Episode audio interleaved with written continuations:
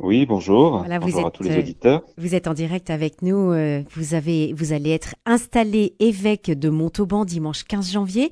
Une messe qui sera Oui. célébrée à 15h30 et qui sera à suivre sur Radio Présence. Nous allons faire connaissance euh, avec vous lors de cet entretien. Vous étiez jusqu'à présent évêque auxiliaire de Montpellier et ce depuis trois ans et demi. Qu'est-ce qui vous a particulièrement marqué dans ce diocèse de l'Est de notre région d'Occitanie, Monseigneur? Effectivement, j'ai été ordonné évêque le 7 juillet 2019 à la cathédrale de Montpellier. Alors, évidemment, venant de Bretagne, il m'a fallu découvrir une région que je ne Oui. connaissais pas, Et un climat ville aussi et un climat, voilà, effectivement, puisque j'ai été ordonné sous la canicule, Ah les gens s'en souviennent très bien.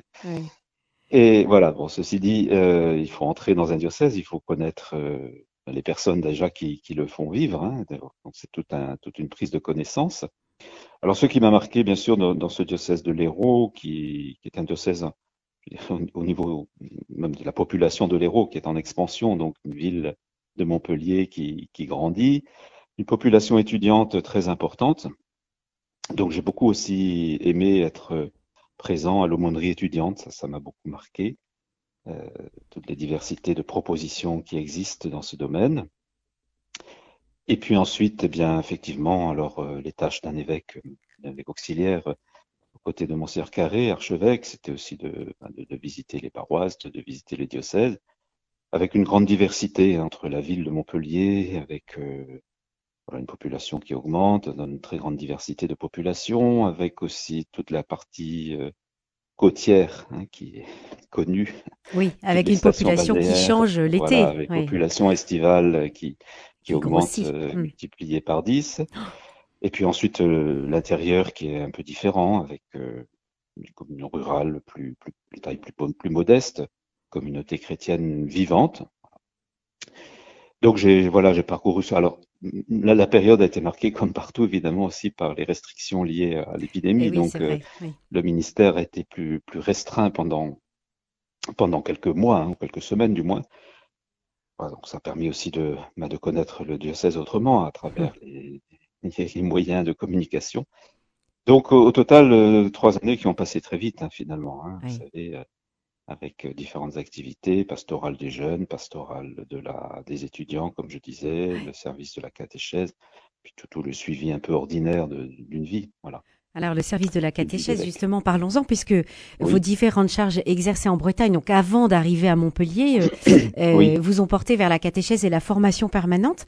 Euh, quelles ont été exact. concrètement vos missions? Alors, euh, donc avant d'être évêque, donc j'étais prêtre au diocèse de Quimper, hein, Oui. comme vous l'avez dit, donc euh, depuis 1990.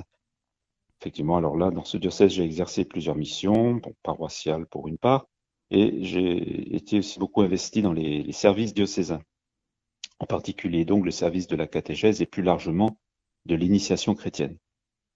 Et là, effectivement, j'ai beaucoup aimé. donc la préparation au sacrement. Alors voilà, tout Oui. ce qui concerne les, les, bah, euh, l'initiation, baptême, euh, Eucharistie, confirmation, on avait beaucoup travaillé aussi sur la question de la confirmation avec et donc le, la catéchèse pour en parler euh, effectivement j'ai été responsable de ce service. Ça m'a beaucoup beaucoup plu pendant quelques années de quand on est responsable d'un service diocésain on n'est pas responsable immédiatement de de toute la catéchèse sur les paroisses mais au moins de former les catéchistes. Oui. voilà et puis d'assurer un peu la l'unité entre tout le monde ce ministère m'a beaucoup marqué parce que je trouve que là il y a un enjeu fondamental et je pense bien ici dans à Montauban je, je pense m'investir aussi comme je le pourrais dans ce domaine. Oui, parce que c'est aussi à Montauban une, population qui est en croissance avec euh, de nombreuses familles qui Euh, s'installent. il paraît, oui. Il paraît qu'ils viennent de Toulouse, je crois. Euh, oui, oui, Et entre autres. Donc, euh, donc voilà. hein. Donc c'est un ministère, enfin voilà, le ministère de catéchistes euh, est, est- est fondamental. Et donc la formation, alors quand on dit formation, c'est bien sûr formation contenu de la foi, ça c'est c'est fondamental. Peut-être encore plus aujourd'hui, hein, où on a besoin un peu de, de savoir en qui on croit et les raisons de croire. Et formation spirituelle, parce que les deux sont liés. Ouais. Il ne s'agit pas que de, que de former les têtes, il faut aussi former les cœurs, et les deux sont. Donc voilà, ce domaine dans lequel j'ai, je suis un peu investi à la demande de l'évêque de, de Quimper.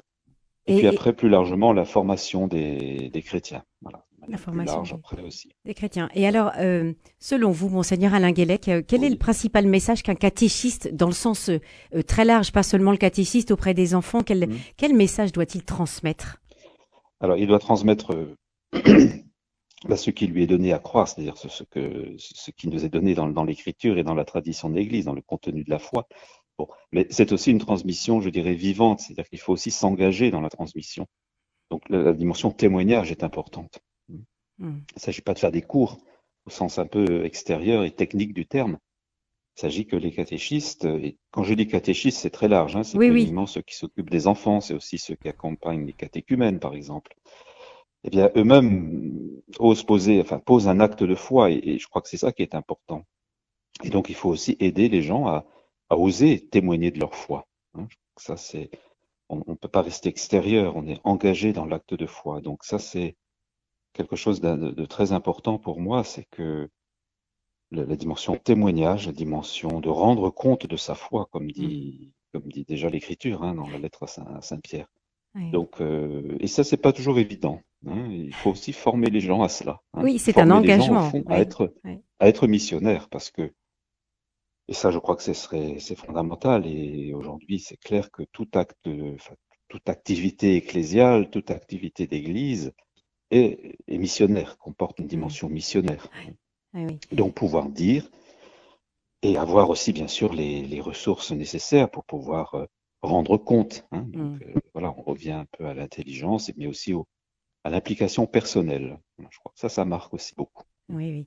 Donc euh, une, une, grande, une grande mission que vous avez, euh, euh, que vous avez menée oui. dans, dans, et qui continue. Hein, et qui continue. L'évêque est le, quelque sorte le premier catéchiste du ah. diocèse. oui. Alors justement, dans, dans, quel sens vous voyez cette, cette, cette mission de, de, catéchiste du diocèse en tant qu'évêque? Alors, catéchiste du diocèse, c'est-à-dire, je, je m'entends bien, hein, c'est l'évêque est responsable de la transmission de la foi. Il est il a sa charge hein, d'enseignement, c'est la première charge de l'évêque.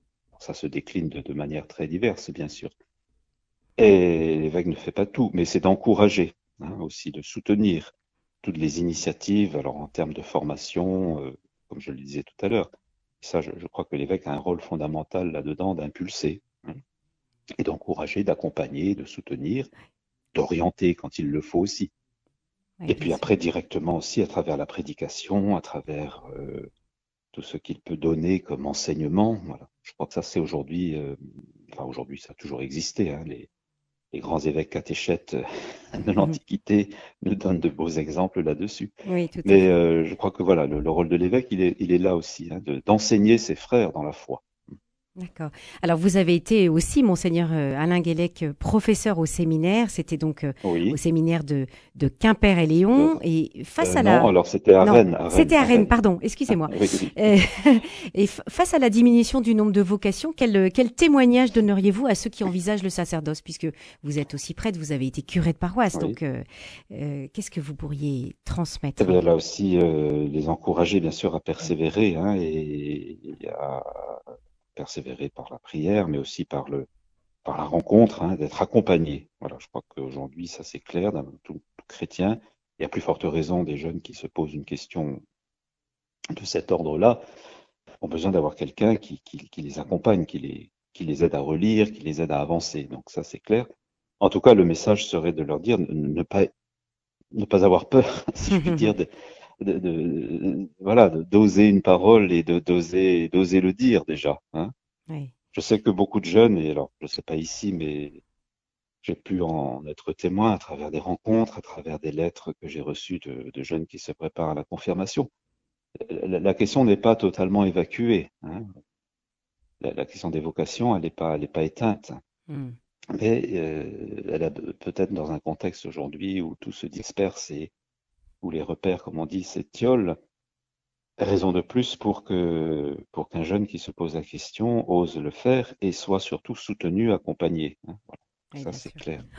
Donc euh, bon, alors l'évêque peut pas être en, ligne directe sur tout. Hein, il a des collaborateurs qui qui le font, mais il doit aussi veiller à ça. Enfin, l'évêque, vous savez, doit veiller à, à beaucoup de choses. Et oui, et, et quand on dit que l'évêque doit veiller à beaucoup de choses, il doit aussi veiller sur les prêtres. Vous aurez euh, euh, 50 sûr. prêtres en activité dans le diocèse de Montauban. euh, Oui. euh, donc là aussi, une, une, une mission euh, paternelle, si on peut dire.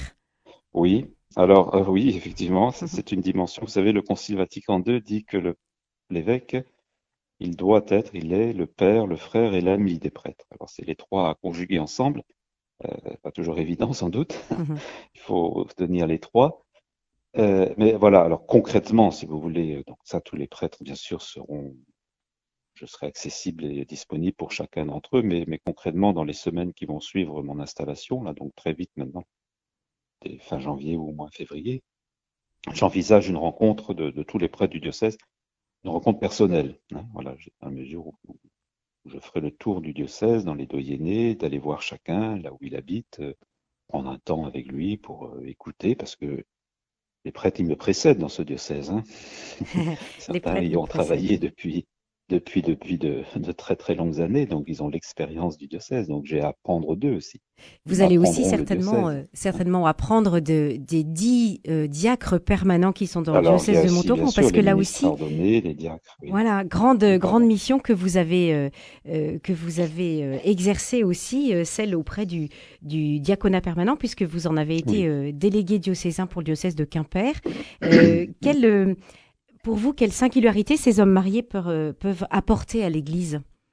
Oui, alors effectivement, j'ai beaucoup aimé aussi cet aspect de mon ministère, d'accompagner, de former jusqu'à l'ordination. Je crois qu'au total, une douzaine euh, d'hommes accompagnés par leur épouse quand ils sont mariés. Euh, voilà, c'est un ministère qui existe maintenant depuis pas mal d'années et qui a encore besoin parfois d'être précisé.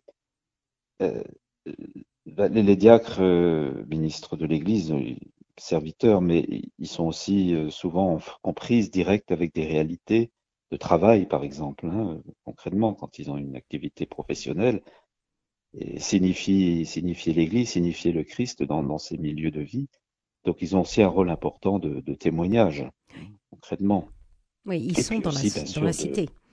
Ils sont dans la cité. Alors, les prêtres ne, ne sont pas complètement étrangers non plus, mais ce Mhm. n'est pas du même ordre. hein. Et, et, et la- le, le danger, c'est de, de comparer hein, les, les choses. Chaque ordre a sa spécificité. L'évêque, les prêtres, les diacres. Et les trois ont à marcher ensemble, hein, à tenir ensemble un peu. L'évêque, il a les prêtres, ses premiers collaborateurs, et les, évê- les, les diacres, c'est sont aussi ses compagnons de service, comme disait saint Ignace d'Antioche. Compagnons de service. Donc il faut jamais opposer les ministères, il faut jamais entrer dans une dimension concurrentielle. Il faut que les, les diacres, alors de manière concrète, quand ils reçoivent une mission, il faut qu'ils aient une mission bien bien définie, clairement identifiée. Voilà, donc ça c'est aussi en dialogue bien sûr avec l'évêque euh, que ça se fait. Voilà, un dialogue qui va se poursuivre euh, tout au long des différentes, euh, des, des premières semaines de votre, euh, de votre arrivée euh, dans le diocèse de Montauban. Donc, je rappelle, Monseigneur Alain Guélec, que vous serez donc installé ce dimanche à 15h30, une messe à suivre en direct sur. Radio Présence. Merci beaucoup pour cette euh, première prise de contact. Merci à vous et bonne continuation à tous. Merci. Au revoir, Monseigneur.